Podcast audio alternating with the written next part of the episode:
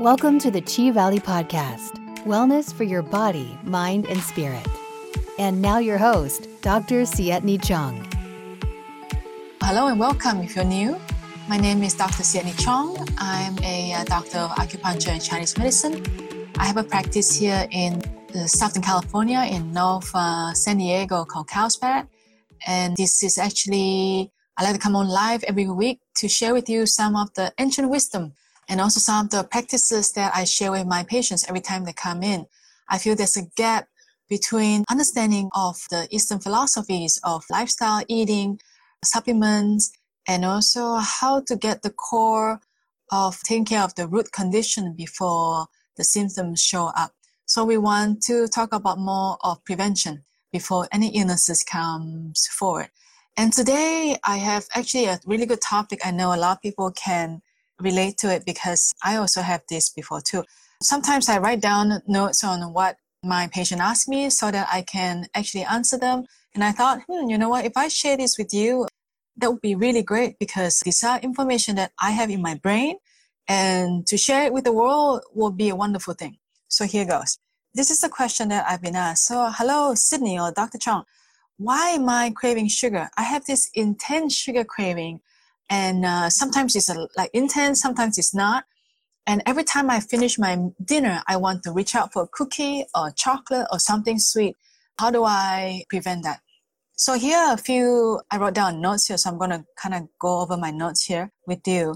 Firstly, we want to look at deficiency, what you have, because sometimes when our body is deficient, we crave certain things. As for, so for sugar, if you have a deficiency in magnesium, because magnesium is used in the regulation of glucose and insulin and the neurotransmitter dopamine, which is a feel good hormone. If you also have deficiency of zinc, because zinc is needed for proper insulin and glucose utilization, this can also cause sugar craving.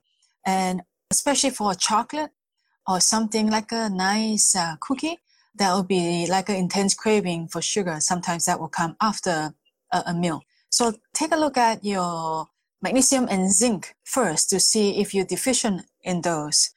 And uh, if you really want to quit sugar, I congratulate you because sugar is so hard to quit. It is harder than quitting uh, some sort of a drugs or cocaine or even morphine or nicotine because uh, uh sugar really alters the brain chemical for us.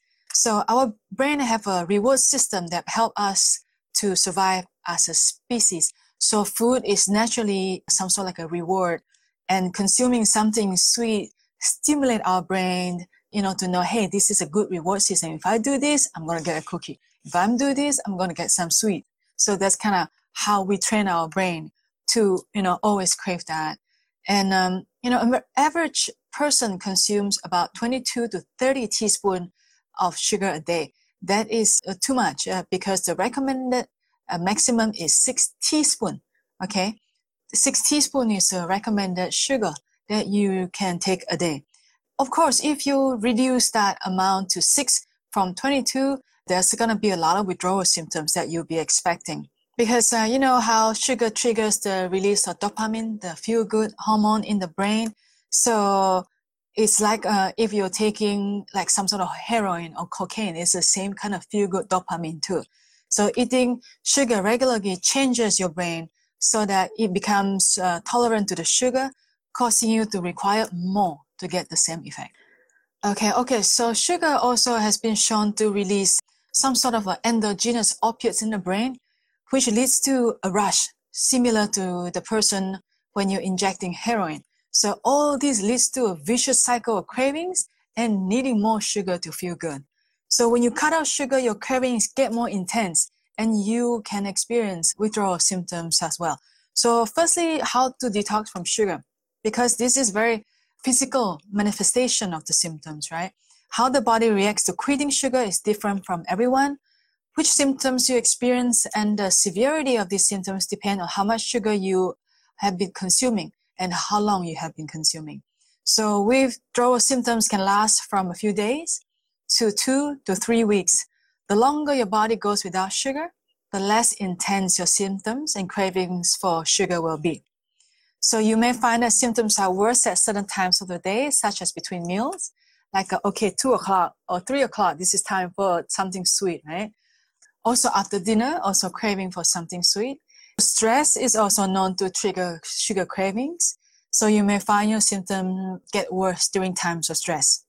Sugar detox can cause a number of emotional and mental symptoms. Also, you might be a little bit depressed along with the low mood, you know, because you feel like, you know, I don't have anything to reward me anymore. So you feel a little bit sad.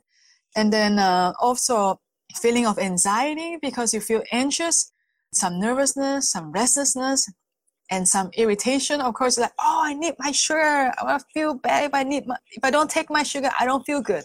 So these are some of the symptoms. And then sleeping patterns will change too. Some people experience changes in their sleep when detoxing from sugar. You might find it harder to fall asleep or stay asleep at night.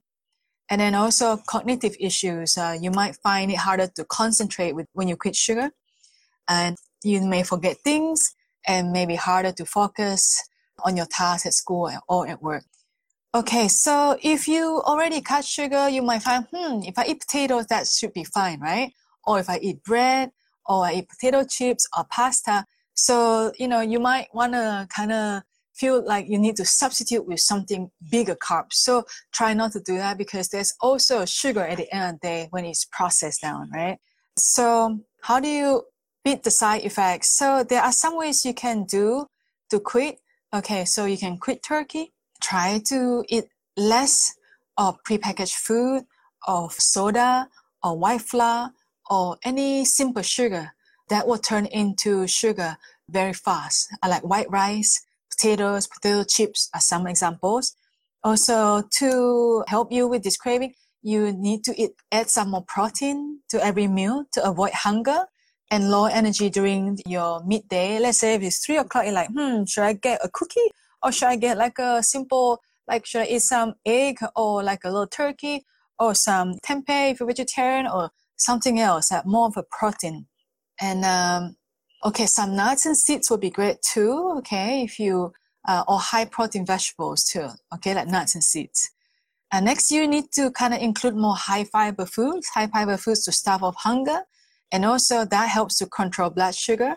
Because I think that if you take more legumes or beans or some nuts and seeds instead of the sugar midday, that would be uh, really helpful for the brain to know that hey you know not sugar is not the first thing you grab when you feel the need to eat something and then stay hydrated with water so i cannot emphasize enough how much water can help you to get hydration and to help you stay you know a little bit more full so that you're not grabbing the first thing for any sugar as well and if you're taking fiber rich food you need some more water also to help to move the bowel system so you, you don't get constipated.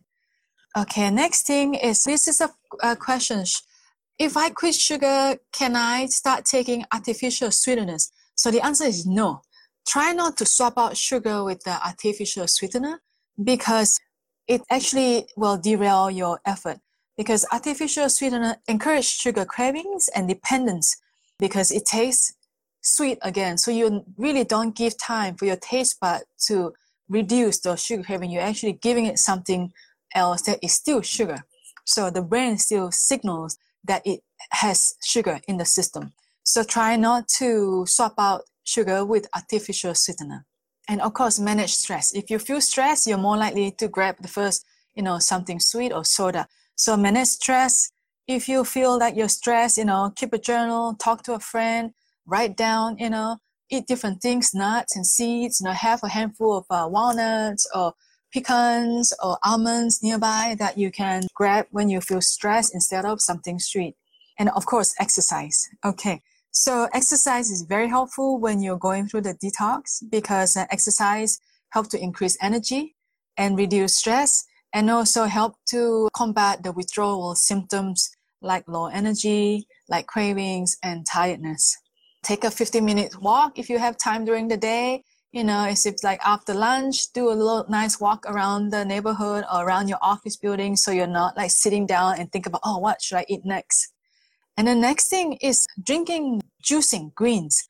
You can make your own green juice. I recommend spinach. Spinach has been studied in a lot of people who try to cut down sugar to help them with the sugar craving because spinach has some sort of elements in them or nutrients in them to let the brain know that it does not need so much sugar. So I would definitely do like a capsule form if you have. If not, then you can start juicing sugar and put other green juice like kale and beet in them too.